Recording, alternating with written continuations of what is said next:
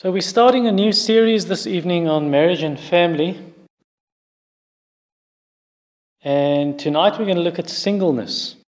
So, in marriage and family, with family, I don't mean uh, husband, wife, and children. I mean extended family also, unbelieving family members, widows, single people, and so on. so, marriage and family, singleness this evening, uh, 1 Corinthians 7, verse 25 to 38. I'm skipping verse 39 and 40 because I want to preach on widows next Sunday evening. 1 Corinthians 7, verse 25 to 38. Let's pray. Our Father in heaven, we draw near to you, the Most High, knowing that we are in great need of your grace and the help of the Holy Spirit. We are dependent on you as the body is dependent on oxygen, and as we are dependent on water and food, so we need you for the life of the body and the life of the soul.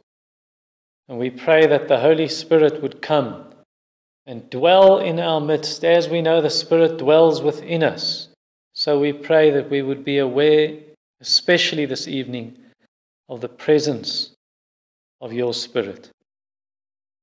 In Jesus' name, Amen. most married people don't understand the frustrations of single people, and I include myself in that. I don't understand. We don't have uh, a good grasp, a firm grasp of what kind of temptations they have. They're lonely. Uh, they are tempted to view pornography. They're tempted to read um, romances or to read women's magazines, and it stirs them sexually. They are tempted to move in with a person of the opposite sex and live in sexual immorality.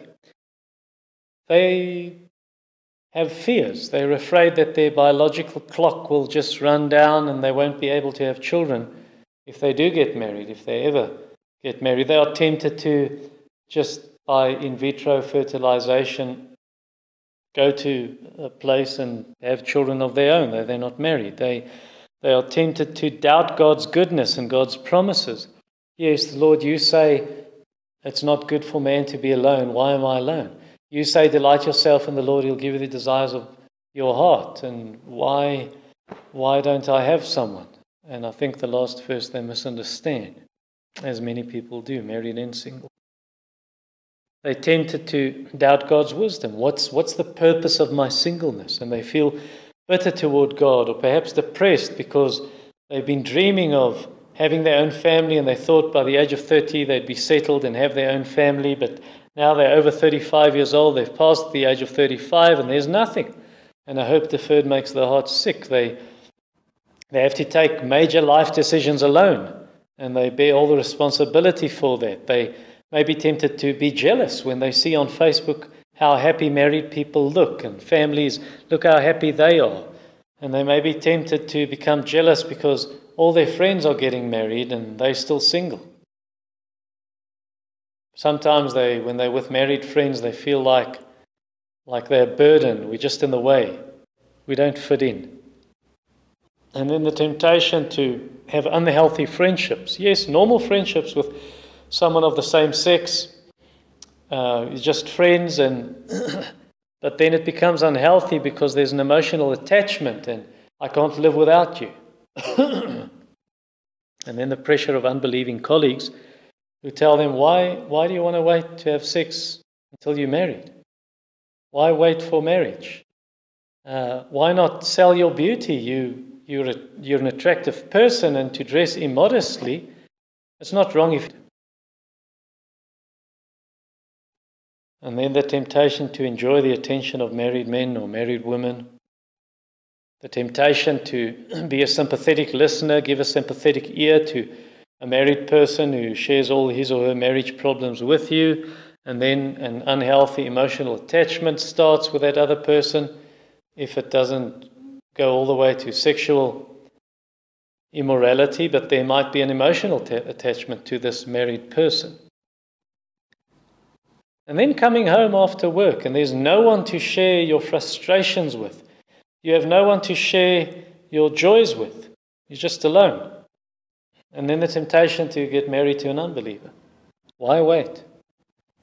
and then what's really frustrating is frustrating, and it's a frustration if even Christians, they it's like they when they talk to you, they can't see that your identity is in Christ. It's almost as if they think your identity is in your marital status. They think there must be something wrong with you because you're already 35 or over and you're not married yet. And then they make insensitive and unsensitive remarks when they say you need to, what God wants to teach you, He wants to teach you to be satisfied with Him alone. And then, only once you've learned that, then you, He will send you a, a marriage partner. He will send you a husband. He'll send you a wife. You know, as if, as if the people who say that, as if they contented, they understand everything about contentment. They understand everything about being satisfied with Christ. They don't need to learn anything. And then you start wondering, is the Lord, is the Lord disciplining me for something? And I think what must be quite frustrating is if everyone's looking for a spouse for you, they're trying to find you a spouse and they think it's so exciting if you go on a blind date, but they don't know it's the 25th blind date of the year. And then I can understand that single people become highly frustrated and that they, that they would say things like, uh, Robert Vaughan quoting someone, one man was so fed up with being asked, Are you still single? that he began to respond, Are you still married? Or the story, another story is of the single person at every wedding. The ladies tell him, You're next, you're next. And when he got to the next funeral, he said to those same ladies, You're next. Listen, to be single is not a curse. According to the Apostle Paul, there are good reasons for why people remain single. And, and this sermon tonight, it's necessary for single people to hear this, but it's also people, uh, it's also necessary for married people to hear this so we can understand the single life. We can understand, we can be sensitive towards single people, and we can encourage them and we can pray for them in the right way. So, the first reason for remaining single is oppression, not quite oppression, that's the wrong word. In Afrikaans, we'd say uh. Uh, so, the word I'm looking for might be suffering. I don't quite know how to translate this, these Afrikaans notes into English. But uh, it's not persecution only, because there's more to it than this. This is verse 25 to 28.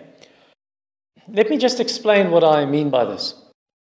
Quite recently, maybe two weeks ago, one of our church members shared with us that a friend of his had died of COVID after being married for a full year. Only one year, and the guy died. And it's for this reason Paul says Singleness is good, especially in the present circumstances, verse 26. I think that in view of the present distress, it's good for a person to remain as he is. You think of Jeremiah, for instance, with the siege of Jerusalem, and God said, Don't take a wife. Jeremiah 16, because of the circumstances. Paul even says in verse 8, It's good to remain single. Now, perhaps when he says, the present distress in verse 26, maybe he means the, uh, the famine that came during the days of Claudius Caesar, or maybe very soon he's referring to the persecution that would start very soon. Within 10 years from this letter, persecution would come under Nero Caesar. As you see in the ESV, it says the present distress, then there's a footnote, and the footnote says the impending distress, meaning that which is very near, not necessarily it's right there at the moment. And now, uh, Paul's teaching on, on single people, it's, it's not a command from the Lord to say you may not get married if you are single. As he says in verse 25, concerning the betrothed or concerning the single people, concerning the virgins, I have no command from the Lord. So it's not a command, this, but he says, I give my judgment as one who by the Lord's mercy is trustworthy. Or verse 40, second part, I think that I too have the Spirit of God. Um, so this is trustworthy advice Paul gives about singles, about virgins. spirit inspired advice. And this is especially, I think, applicable to Christians in persecuted countries today, like Iran. It's much easier to flee in a situation of persecution if you're a single person than to flee with your wife and three kids. And if you do get caught, if you're single, you don't put your family's life in danger, your wife and your kid, or, or your husband and your children's life in danger. And you don't have all the stress about if I die, if they kill me, how will my children survive? You don't have that. Uh, in the words of J.B. Lightfoot, a man who is a hero in himself becomes a coward when he thinks of his widowed wife and his orphan children. End quote. and even, even in our time, in this context of, of COVID, although, yes, I don't think it's the big pandemic they make it out to be, but people are dying. And we've seen it in our own church, we've seen it with people in our church, with friends and family members. So, in the context of a pandemic and pandemics that are worse than COVID, also, especially, or the context of war, for instance, let's say First or Second World War, singleness is better. Uh, Leon Morris says, quote, when high seas are raging, it's raging, it's no time for changing ships, end quote. And so that is why Paul said in the context of persecution, are you, are you married? Are you bound? Verse 27. Bound meaning bound in a marriage relationship, in the bond of marriage. And I take the word bound there to mean that and not engagement because of verse 39. A wife is bound to her husband as long as he lives. And the word bound there is the same Greek word in verse 20 as in verse 27. So it's referring to the bond of marriage. Are you in the bond of marriage? Don't get divorced. Verse 27 Don't seek to be free especially because the circum- circumstances are hard now and you know, I rather want to get a divorce, this is too hard. Or like many people did, did you notice? During COVID and during lockdown and, and the weakening economy, many people got divorced. The, the divorce rate just skyrocketed. No, Paul says, don't seek to be free. You want to stay in that marriage and you want to stay in it, especially during times like this, during hard times, because you want to stand by your spouse. You want to encourage them and be there for them and be there with them. Or perhaps you are free from a wife. In other words, you are already divorced. Um, well, the Apostle Paul already said in verse 15, speaking about people who are are no longer bound or enslaved, they're no longer married. Or verse 39 speaks of the husband dies and the woman is free. She's free from that marriage. So in this case, too, in verse 27, you are free from this marriage, you've already been divorced. Then he says, Don't seek a wife. Don't seek a wife because there are difficult times. You might remarry and your wife dies within a year or within five months.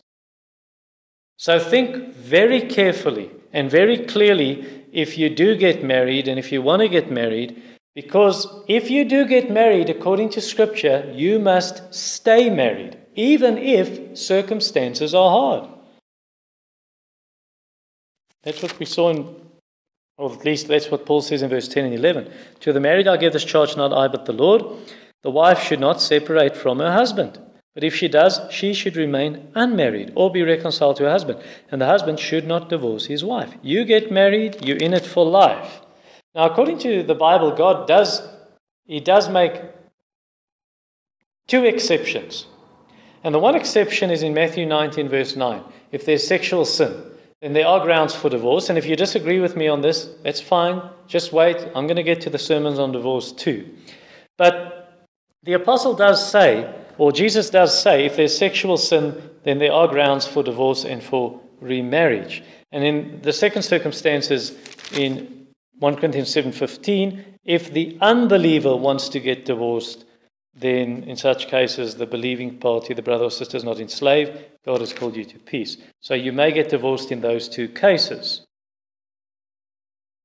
But even then, even then, if you are divorced on biblical grounds and you may remarry, it is not the best thing to get married in difficult circumstances. Paul says so in verse 27 that if you are free from a wife, do not seek a wife. But if you do get married, remarried, Paul says in verse 30, if you do marry, you have not sinned. And then he also says, if a betrothed woman, so a virgin, someone who's never been married, if they get married, it's no sin.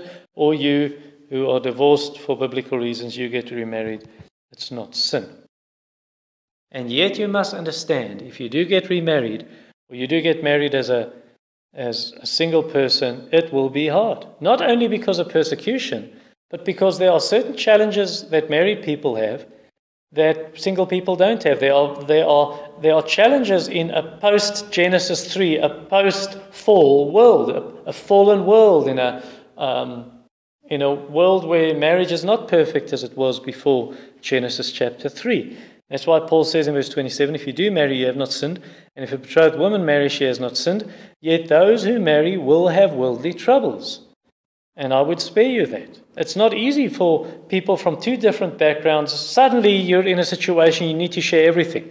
You're in a situation and all day and every day you, you see one another's faces. That's not, not easy. And it's, and it's especially hard in the, in the first years of marriage. And it's especially hard if you've been single for many years. You were accountable to no spouse. You could come and go as you wanted to. And now suddenly you need to work around someone else's diary and you need to consider someone else's, uh, what are they, their likes and their dislikes. So don't think if I can only get married, that'll solve all my problems. If I can only have a husband, if I could only have a wife, I'd be happier. You know, marriage, I just look forward to it. It's everything I read of in, in Christian novels and um, everything I read of, or watch when I watch Christian comedies, uh, romantic comedies, I don't hope you watch many of them because some of them are bad. But but if they're good, the Hallmark ones, they're clean and oh, it'll be just like that. This prince, and it's not like that. To be married, you you'll have challenges, and especially hard, as I said earlier in the in the first years of marriage. I remember when my wife and I just got married, I, I remember her very first Christmas after we, were ma- after we got married, and, and it was overwhelming to her. Here's my father, my mother, my two sisters, my brother. They've all come for Christmas, and they've crashed in our, our two bedroom flat. it was difficult for her. I think of how, how we grew up differently, so the way we do Christmas is different. Her family, they sit together all the time. You have to be there all the time visiting. My family, we just everyone does his own thing. And so, with her family, the first Christmas, or one of the first Christmases we had together, they're all sitting outside visiting, and, and I'm lying on my bed. I got a John Piper book for Christmas. So I'm enjoying my book, and my wife says, Why are you not with us? I said, oh, I got a book for Christmas. And the family thought I was angry with them, but I wasn't. I wasn't. I was just enjoying my book. And when it's with my family, when we have Christmas, so two will be playing Lego or cards, or uh, two will be sitting around the kitchen table visiting, and others will be outside throwing a frisbee, and one will be lying on the bed sleeping. And so here's my wife sitting in the lounge alone, and she feels that my in laws don't like me. But that's not the case. So that's Paul's point in verse 28. You'll have difficulties, you're going to have troubles in marriage. Uh, and then we're not even, uh, we haven't even spoken about kids because when you have kids, then that just complicates things more. And the older your kids get, the heavier their burdens become. So they've got these burdens, and it's not their burdens only, it becomes your burdens. That's the kind of stuff Paul is, wants to protect these Corinthians and us against. In verse 28, he says at the end, I would spare you that. I want to spare you these troubles.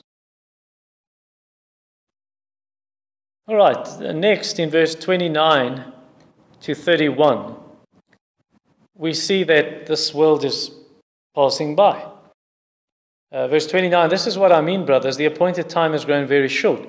From now on, let those who have wives live as though they had none, and those who mourn as though they were not mourning, those who rejoice as though they were not rejoicing, those who buy as though they had no goods, and those who deal with the world as though they had no dealings with it. For the present form of this world is passing away.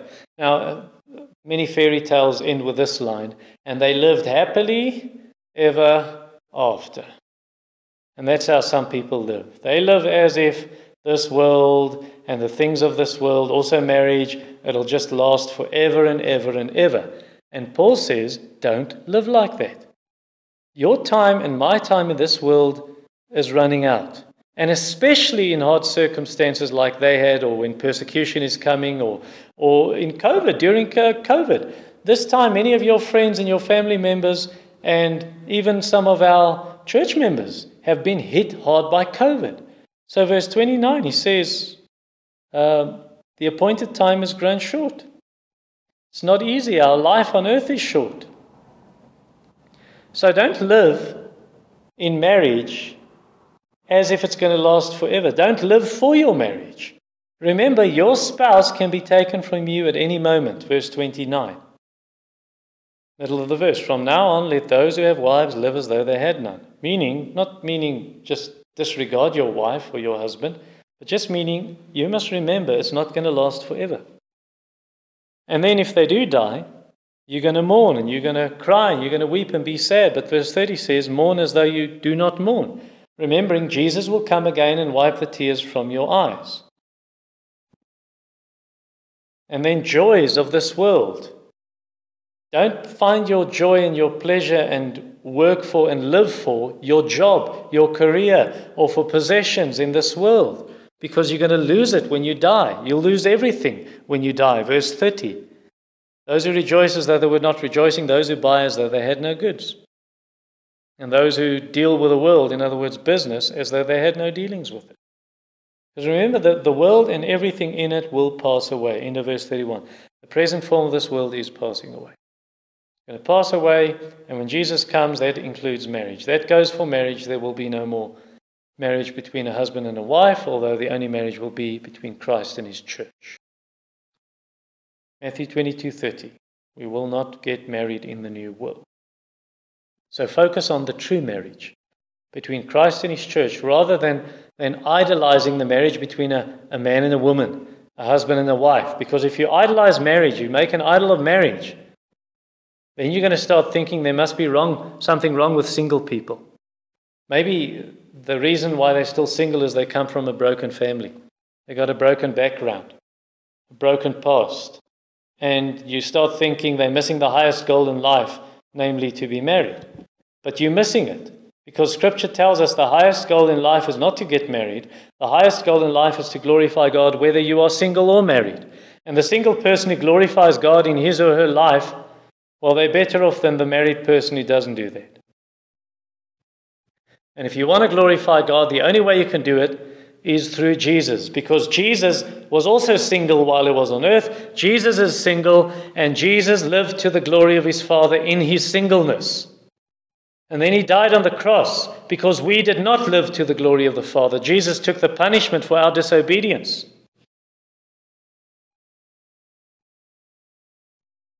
And then you'll also live to the glory of God if you live in a relationship with Him. And now, through His Spirit, He changes you so that you can glorify God in your singleness or in your married state, whatever state you are in. Didn't Paul say that?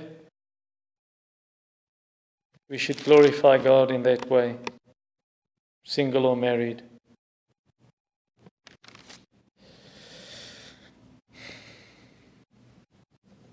And once you do that and you start living to the glory of God, you will not become depressed because you're unmarried, or you start feeling bitter because you're unmarried. You won't do that anymore. And that won't, that won't cross your radar, that won't enter your mind because you will want to know how can I glorify my Father?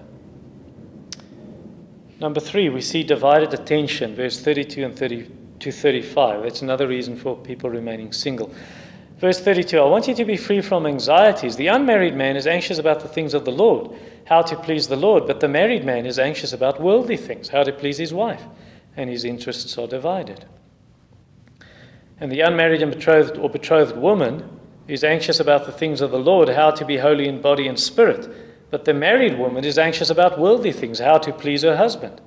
I say this for your own benefit, not to lay any restraint upon you but to promote good order and to secure your undivided devotion to the Lord. Uh, ADHD, attention deficit hyperactivity disorder. I'm going to have a, a sermon on that too. But ADHD refers to, at least in part, it refers to someone who cannot concentrate for too long on one thing. They cannot focus on one thing for too long. And you know, many, many, many people have spiritual ADHD. They, they divide their attention between Jesus and the things of this life. Uh, where, where the psalmist prays, Give me an undivided heart. Unite my heart to fear your name. But now people are divided, and one of the things that might divide your attention is marriage, as Paul says in these verses. Like in Luke 14, verse 20, the man who didn't come to the marriage feast because he said, I married a wife, I can't come. And this is what Paul tries to prevent in verse 32. I want you to be free from anxieties. Verse 35, where he says, I want to promote good order and secure your undivided devotion to the Lord. And so that's why he tells these these single Christians, he tells them, You have certain privileges that married Christians do not have. And he says that in verse 32. The, the unmarried man is anxious how to please the Lord. He wants, he's interested in the things of the Lord. Verse 33. Um, he talks now about the married person. And then verse 34. The unmarried or betrothed woman. So, so unmarried people, they've got certain privileges that married people do not have or at least, yeah, advantages, if I could call it that. So these unmarried believers, whether you are now unmarried because of divorce or because of engagement, uh, verse 34, the unmarried or betrothed. So the unmarried refers to a divorced person, and we know that from verse 8 to the unmarried and widows. So, widow, you lost your spouse through death. Unmarried, you lost your spouse through divorce. And then back to verse 34 and unmarried or betrothed. So, there's a distinction between unmarried by divorce and unmarried because you've never been married. And then also in verse 11, uh, he spoke of divorce in verse 10 and says the person who gets divorced, verse 11, should remain unmarried. There you have the term again. All right, so whether you're unmarried because of divorce or you still you engaged but not married yet, the unmarried person wants to know how can I serve the Lord? How can I please the Lord? How can I be pure in and holy in my body and in my spirit? Verse 32 and 34. And the married person, this married Christian, he now divides his attention and divides his focus between the, his spouse and the Lord, verse 33 and 34. You see in verse 33, the married man is anxious about worldly things, how to please his wife. His interests are divided. And then, end of verse 34, middle, the married woman is anxious about worldly things, how to please her husband. So, for instance, a Christian husband, here's a Christian man who wants to give extra money to missionaries, but he also wants to fix up his house and make it nice for his wife. So you see, his interests are divided. Or here's a Christian woman. She wants to go to the women's Bible study, but her husband says, You can't go. I come from work and we don't see each other enough, and I want to spend time with you. And I want the kids in, in bed early so we can't go out at night. Uh, you can't go out uh, or to the, the church congregational Bible study. And so you see again, this, this woman, her interests are divided. Verse 34, she wants to please her husband. But the single woman and the single man, they're different.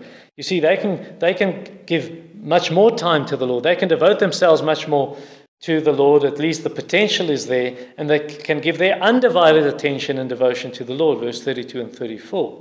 So don't see your singleness as a curse. Don't see it as a punishment. See it as an opportunity to give yourself, to devote yourself to the Lord more, as Paul says in verse 32 and 34.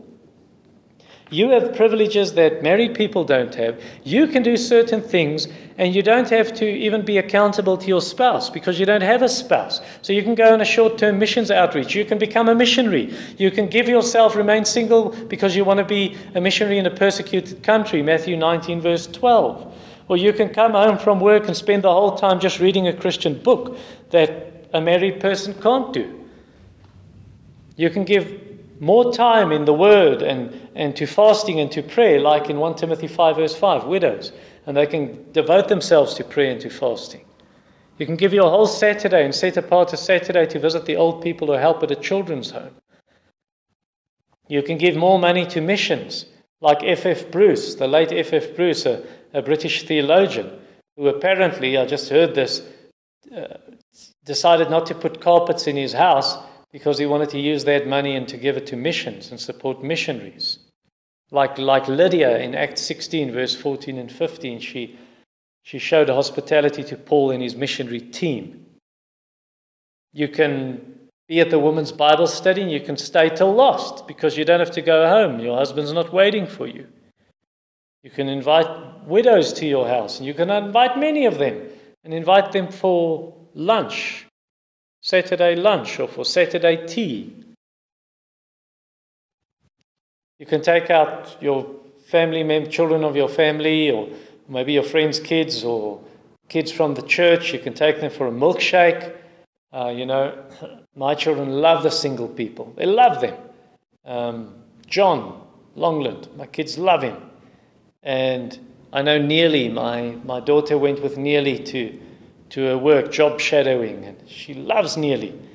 Uh, or I think of Susan. I know she takes her brother's kids, she brings them to church sometimes, and she spends time with them, and they love her or when before my sister got married, my kids loved it to go with her, and she loved taking them for milkshake and to movies and for ice cream. So spend your time doing that and devote yourself to the Lord rather than spending your whole Saturday Saturday being in the mall and shopping. I'm not saying you may not shop, but but don't give your time to all of that when you can give your time to serving the Lord. Spending your whole Saturday reading romantic novels or uh, watching TV series, romances, or chasing a career to make more money and living for money and uh, spending all your time being in the gym so you so you can be have your body in shape and be pretty and, focusing all on outward beauty instead of inward beauty. And I'm not saying all of those things are wrong, but I am saying don't focus on them. Rather focus on your relationship with the Lord. And don't sigh when you see Genesis 2:18 it's not good for man to be alone, so why am I still alone? Don't sigh, rather see, okay, it's not happening for me marriage, but it can happen for me by being part of a church family, being involved in the church, using, using my gifts to serve and growing with other believers. Now, I'm not, I'm not trying to, to teach you wrongly by saying you may not want a spouse and desire a spouse and look for a spouse. Yes, you may look for a spouse, for a marriage partner. Uh, that's fine. But what, what I'm trying to say is that the single person who remembers and discovers the things I just said about devoting yourself more to the Lord, you will experience a kind of fulfillment that some married people never experience. Verse 35 at the end. So not that I'm trying to lay restraint. I'm not saying you may not get married, he says. I want to promote good order and to secure your undivided devotion to the Lord. It reminds me of a friend. He only got married after he was 40 years old. He was single for 40 years. And that friend, after he was converted in his early 20s, he poured all of his life and his time into serving the Lord. Number four, fourth reason why people remain single is self control. Verse 36 to 38. If anyone thinks he's not behaving properly toward his betrothed or his virgin, if his passions are strong and it has to be, let him do as he wishes. Let, let them marry. It's no sin.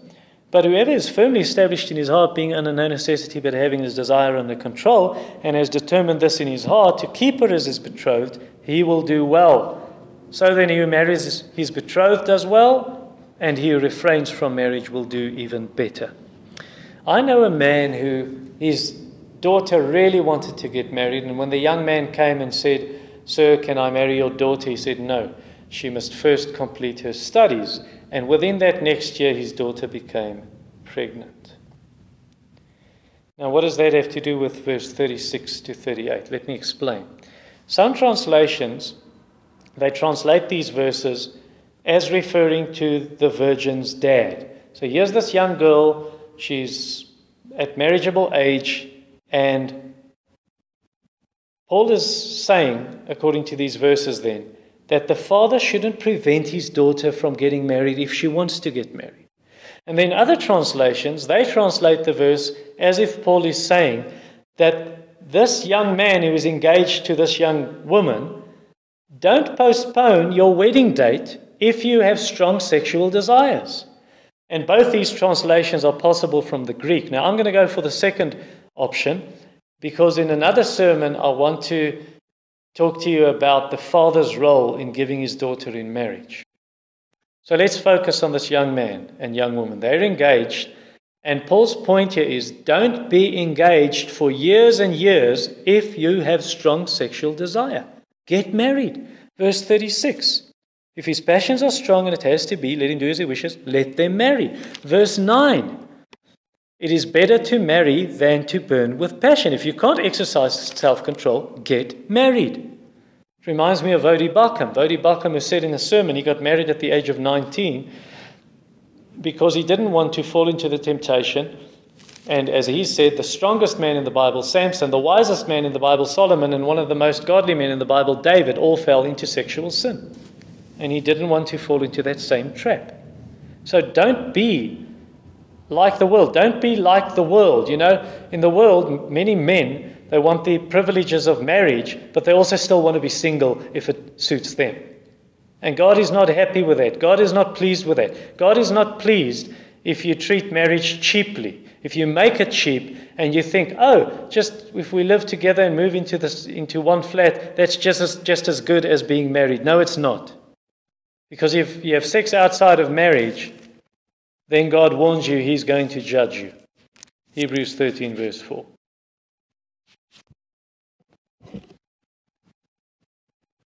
Now, if you can control yourself and you are happy to be single, that's also fine.